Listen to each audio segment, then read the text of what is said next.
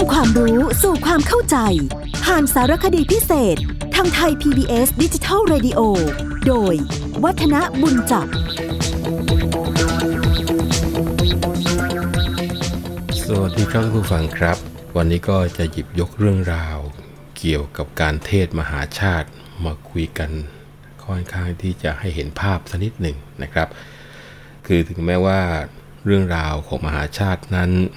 จะเป็นประเพณีที่ค่อนข้างที่จะหลากหลายในแต่ละท้องถิ่น แต่ก็มีจุดที่น่าสังเกต แล้วก็ควรที่จะได้รู้รายละเอียดเอาไว้ด้วยเหมือนกันนะครับ เพราะว่าเรื่องราวเกี่ยวกับมหาชาติทุกวันนี้ หาคนที่รู้เรื่องน้อยลงไปเรื่อยๆนะอย่างที่เราให้ฟังกันแล้วว่า การเทศมหาชาติก็คือการเล่าเรื่อง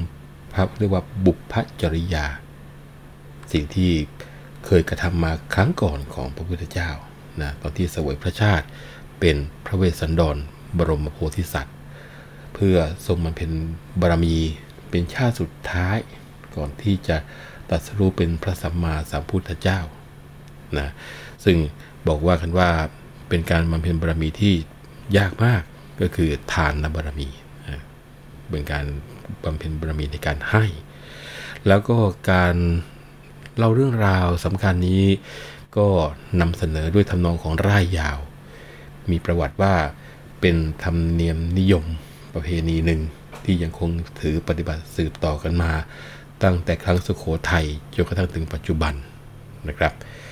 การที่การเทศมหาชาติก็เลยถือว่าเป็นการสนับสนุนให้มีการศึกษาพระประยัติสัจธรรม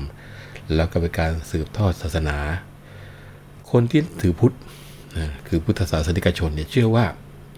การได้ฟังพุทธวจนะ ย่อมเกิดอานิสงส์และบุญญาราศีแก่ตน และเชื่อกันว่า ผู้ใดที่ได้ฟังเทศมหาชาติ หรือว่าเวสดรชาดกครบทั้ง 13 กัน รวมแล้วก็คือพันพระคาถาจบภายในหนึ่งวัน แล้วก็บูชาด้วยดอกไม้ทูบเทียน แต่ละอย่างให้ครบพันถือว่าเป็นสิริมงคล แล้วก็มีความเชื่อว่าจะได้ไปเกิดในยุคของพระศรีอานนะพระศรีอรุยเมตไตร แล้วก็อยู่ดีมีสุขกันนะครับ อย่างที่คุยกันไปนะครับ งานเทศมหาชาติเนี่ยก็จะนิยมจัดในช่วงหลังออกพรรษาในปัจจุบันนี้เรียกว่าเมื่อพ้นหน้ากฐินไปแล้ว แล้วก็ทุกวันนี้ก็จะนิยมจัดออกมาเป็น 2 วัน คือวันแรกก็เริ่มในวิธีทำบุญตักบาตรพระทั้งวัด หรือว่าตามจำนวนที่เห็นสมควร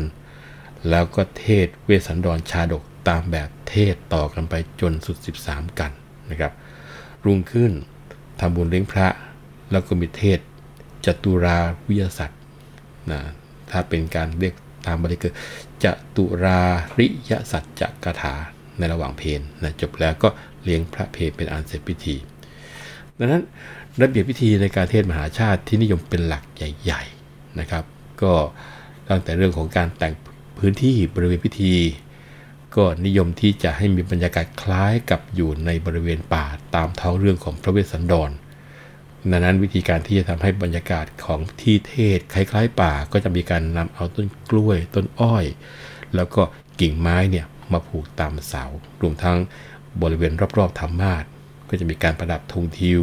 มีฉัดตามสมควร แล้วก็มีการตั้งขันสาครใหญ่นะหรือจะใช้อ่างใหญ่ก็สมควร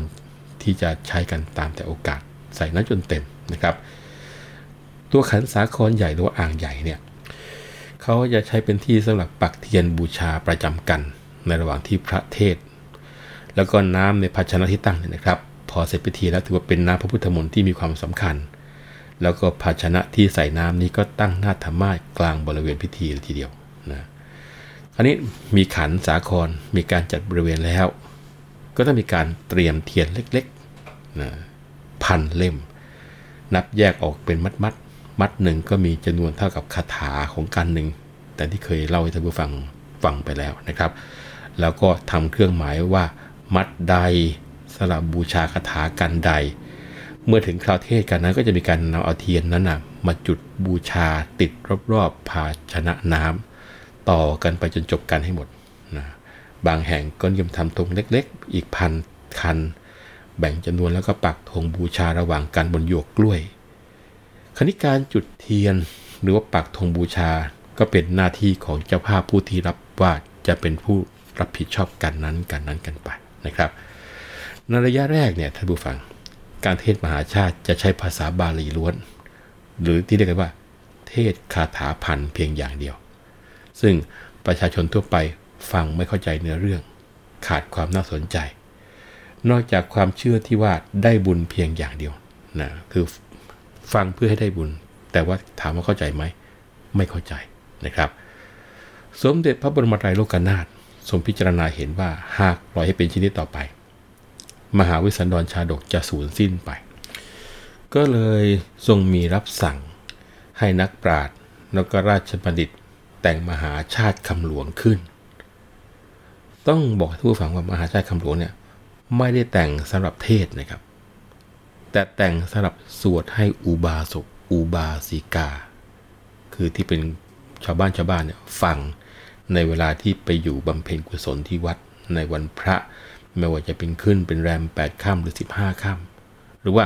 นำมาสวดในวันสำคัญของทางพระพุทธศาสนา มาจนถึงสมัยรัตนโกสินทร์นี้ก็ยังคงรักษาประเพณีการสวดมหาชาติคำหลวงอยู่ โดยสวดมหาชาติคำหลวงทำนองเก่า ถวายในหลวง ขณะที่เสด็จพระราชดำเนินไปบำเพ็ญพระราชกุศลภายใน พระอุโบสถ วัดพระศรีรัตนศาสดารามตัวเนี่ยนะครับก็คือวัดพระแก้วนะคงจะต้องบอกว่าในการที่ในหลวงเสด็จเข้าไปที่นั่นนะครับ ก็เพื่อที่จะ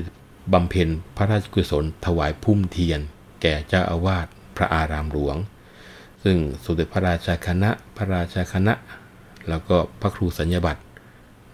นี่ก็เป็นผู้ที่เข้าไปรับกันนะในช่วงวันขึ้น 15ค่ำเดือน8ของเทศกาลข้าพรรษาที่วัดพระแก้ว และการที่เด็กนักเรียนไปนั่งสวดหนังสือเรื่องต่างๆ ตามทำนองนั้น ตรงนั้นไม่ใช่คำหลวง ไม่ใช่มหาชาตินะครับทำนองสวดเรียกว่าสวดโอเอวิหารราย ตามสารารายในวัดพระศรีรัตนศาสดาราม อันนี้ก็สืบเนื่องมาจากประเพณีนี้เช่นกัน ซึ่งเดี๋ยวผมจะนำเอาผู้ทำนองเหล่านี้มาให้ท่านผู้ฟังได้ฟังกันนะคราวนี้ในแผ่นดินของสมเด็จพระเจ้าทรงธรรมพระองค์ท่านก็พระกรุณาโปรดเกล้าโปรดกระหม่อม ให้แต่งหนังสือมหาชาติคำหลวงขึ้นอีกครั้งหนึ่ง เรียกกันว่ากาบมหาชาติ ถึงแม้ว่าจะเรียกว่าชื่อกาบมหาชาติแต่กาบตัวนี้ถ้าโดยการดูการประพันธ์ เรามาเรียกคำประพันธ์ในปัจจุบันนี้ว่าไร่ยาวบางคนอ้าวแต่เป็นไร่ยาวทำไมเรียกว่ากาบล่ะ ก็ต้องเข้าใจก่อนว่าคาว่ากาบกรอนสมัยก่อนแปลว่าร้อยกลองนะครับกาบไม่ได้แปลว่ากาบแต่เพียงเดียวกรอนก็ไม่ได้แปลว่ากรอนแต่เพียงเดียวคำว่ากาบกรอนแปลว่าร้อยกลองคราวนี้ในส่วนของหนังสือกาบมหาชาติที่ว่าเนี่ยนะครับ ก็คงจะต้องบอกว่ามีการนำเอามา ให้สาธุชนฟังนะแต่เนื้อเรื่องยาวมาก ไม่อาจจะเทศให้จบได้ภายในวันเดียว ก็ถือว่าแหมผิดเป้า เพราะว่าถ้าหากว่าจะไปเกิดในยุคภาษีอ่านได้จะต้องให้จบ 13 กันในวันเดียวนะครับ แล้วก็หากเทศเพียงอย่างเดียวก็ทำให้หน่าเบื่อ งั้นพระที่เทศก็เลยจะมีการใส่ลีลาน้ำเสียงสำเนียงท่วงทำนอง ในแต่ละบทบาทของตัวละครในแต่ละการเพื่อให้เกิดจินตนาการชวนติดตามอันนี้ก็เลยทำให้เกิดการเทศมหาชาติด้วยทำนองต่างๆ เรียกว่าวิธีการใส่ทำนองเทศ แบบนี้ก็น่าจะเริ่มต้นมาจากกาบมหาชาติที่แต่งขึ้นในรัชสมัยของพระเจ้าทรงธรรมนี่แหละนะครับ แล้วก็ได้รับความนิยมแพร่หลายมาจนปัจจุบัน แต่ถามบอกว่าในส่วนของการที่ปัจจุบันนี้ใช้ทำนองเทศ เหมือนกับสมัยของอยุธยาไหมโอ้โหต้องบอกว่าไม่ยืนยันจริง ๆ นะครับ เพราะว่าไม่มีสื่อบันทึกเสียงในการที่จะมาเปรียบเทียบกัน ตรงนี้นะครับพระครูพิมลธรรมพาน อาจารย์ดรมานพกันตศรีโล ซึ่งถือว่าเป็นพระนักเทศสำคัญของพระเชตุพนวิมลมังคารารามเนี่ยท่านได้อธิบายไว้ว่าทำนองในการเทศมหาชาติเนี่ยมีทำนองหลักอยู่ 2 แบบนะแบบแรกำหรับการเทศมหาชาติเรียกว่าเป็นการเทศมหาชาติทำนองหลวงนะอันนี้ก็ถือว่าเป็นการเทศแบบทำนองธรรมวัตรแล้วก็ทำนองแหล่ ซึ่งก็ต้องว่าไปตามเนื้อหาที่มีอยู่ในคัมภีร์ทำนองหลวงนี่ถือเป็นทำนองมาตรฐานวัฒนองราชการนะโบราณถือเป็นแบบฉบับของการเทศมหาชาติ การเทศแบบทำนองธรรมวัตเนี่ยนะครับท่านพระครูพิมลธรรมภาอาจารย์มานพท่านบอกว่าเป็นการเทศที่ใช้ทำนองธรรมดา มีการเอื้อนเสียงอยู่บ้างแต่ไม่มากนะตัวอย่างเช่น ในการทศพร อันนี้ก็เป็นทำนองธรรมวัตเป็นทำนองอ่านเทศที่ไม่ยากนะแล้วการหิมพาน การธนาการก็มีทำนองคล้ายๆกัน แต่ในการทับฟังกันในเชิงละเอียดกับหิมพานน่าจะกระด้างกว่า ไม่โอดครวนเท่ากับกันที่คู่กันนะครับก็คือส่วนของทานกัน ส่วนการวรรณประเวทนั้นทำนองเรียบๆ ไม่เล่นลิ้นไม่โอดครวนนะครับ แต่พอเข้าไปสู่การชูชกทำนองจะโฮกหากเอะอาเจียวเจ้าทีเดียว ถ้าเทียบกับเสียงดนตรีไทยนะครับท่านก็บอกว่าก็เปรียบเหมือนกับคล้องใหญ่นะสำหรับตัวของการชูชก ส่วนการจุลพลนะจุลพลจุลแปลว่าเล็กพลก็คือป่าป่าเล็กเนี่ยนะครับ แล้วการมหาพลคือป่าใหญ่ มีการเล่นเสียงมาก เป็นการที่ต้องบอกว่าแหล่ยากทุกฝังที่ให้เด่นเด่นโดดโดดเพราะๆเนี่ยนะครับ แต่ว่าถ้าเทียบกันแล้วในจุลพลจะดีดดิ้นเล่นเสียงน้อยกว่ามหาพล ถ้าเทียบกับเครื่องดนตรีไทย จุลพลก็คล้ายๆ กับกระจับปี ส่วนมหาพลก็เทียบกับจักเข้นะคราวนี้พอมาเป็นกันกูมารนะก็จะมีเสียงโศกละห้อยนะไปถึงการมัดซีทำนองก็จะโหยหวนนะถ้าเที่ดนตรีก็มันกับเป็นปีหรือซออู้ นะพอไปถึงสักกะบับนะสักกะ ในส่วนของพระอินทร์นะก็ทำนองเสียงสำรวมไม่ผ่านผล พอมาถึงกันมหาราชนะเสียงจะต่ำลง ว่าไปทันตรีก็คือระนาดทุ้มนะถ้าเทียบเข้าวงนะครับพอการชอกษัตริย์นะกษัตริย์ 6 พระองค์ก็เสียงต่ำไม่ผ่านผลเช่นกัน พอมานครกัน ก็ถือว่าเป็นทำนองเพราะที่สุดนะเปรียบเทียบกับซอสารสายกับบันดอกนะอันนี้คือสิ่งที่ ท่านอาจารย์ดรปานพกันตศรีโลนะครับพระครูพิบูลธรรมพันธ์ได้อธิบายไว้เกี่ยวกับเรื่องของการเทศมหาชาติทำนองหลวง นอกจากนั้นนะครับการเทศมหาชาติแบบทำนองแหล่ตามทำนองหลวงก็มีอีกเป็นสุดที่น่าสนใจนะครับเป็นการเทศที่มีโทนทำนองไปตามเนื้อหาที่มีอยู่ในคัมภีร์ หรือที่เรียกกันว่าแหล่นะพระที่จะเทศมหาชาติแบบนี้ได้ต้องมีการฝึกการเอื้อนเสียง การขึ้น การลงนะและพระผู้เทศก็ต้องมีเสียงค่อนข้างดี มีความชัดเจน ต้องใช้เสียงเป็นนะการเทศทำนองแบบนี้ พระเทศจะต้องฝึกมาอย่างดี จึงจะเทศได้อย่างไพเราะอย่างน่าฟัง เพราะว่าการเทศมหาชาติแต่ละครั้งจะต้องมีการเล่นเสียงแล้วก็ใช้เสียงมากนะมีบางบทกาบางกันต้องทำเสียงเล็กทำเสียงใหญ่นะแล้วก็ทำนองของมหาชาติแต่ละกันแต่ละกันก็เลยมีความแตกต่าง เช่นเดียวกับความแตกต่างของเพลงหน้าผ้าทั้ง 13 เพลง ซึ่งเป็นเพลงประจำกัน โดยที่มีลักษณะของการวางทำนอง ซึ่งตรงนี้มีจุดที่น่าสนใจนะกล่าวเอาไว้ในแหล่ประวัติมหาชาติบอกว่า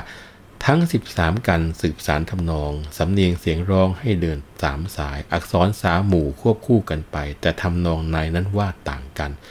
เสียงเล็กเสียงใหญ่จัดไว้เป็นหมู่กรอนขี้กรอนคู่ อุโคสขาน ฟังแล้วสำเริงเกิดความสำราญเสียงอ่อนเสียงหวานร้องไห้มีหานะ มีเรื่องราวที่น่าสนใจเกี่ยวกับมหาชาติอีกเยอะนะครับ แต่ว่าวันนี้เวลาของเราหมดแล้ว ผมวัฒนบุญจับขอลาไปก่อนนะครับเราพบกันใหม่ครั้งหน้า วันนี้สวัสดีครับ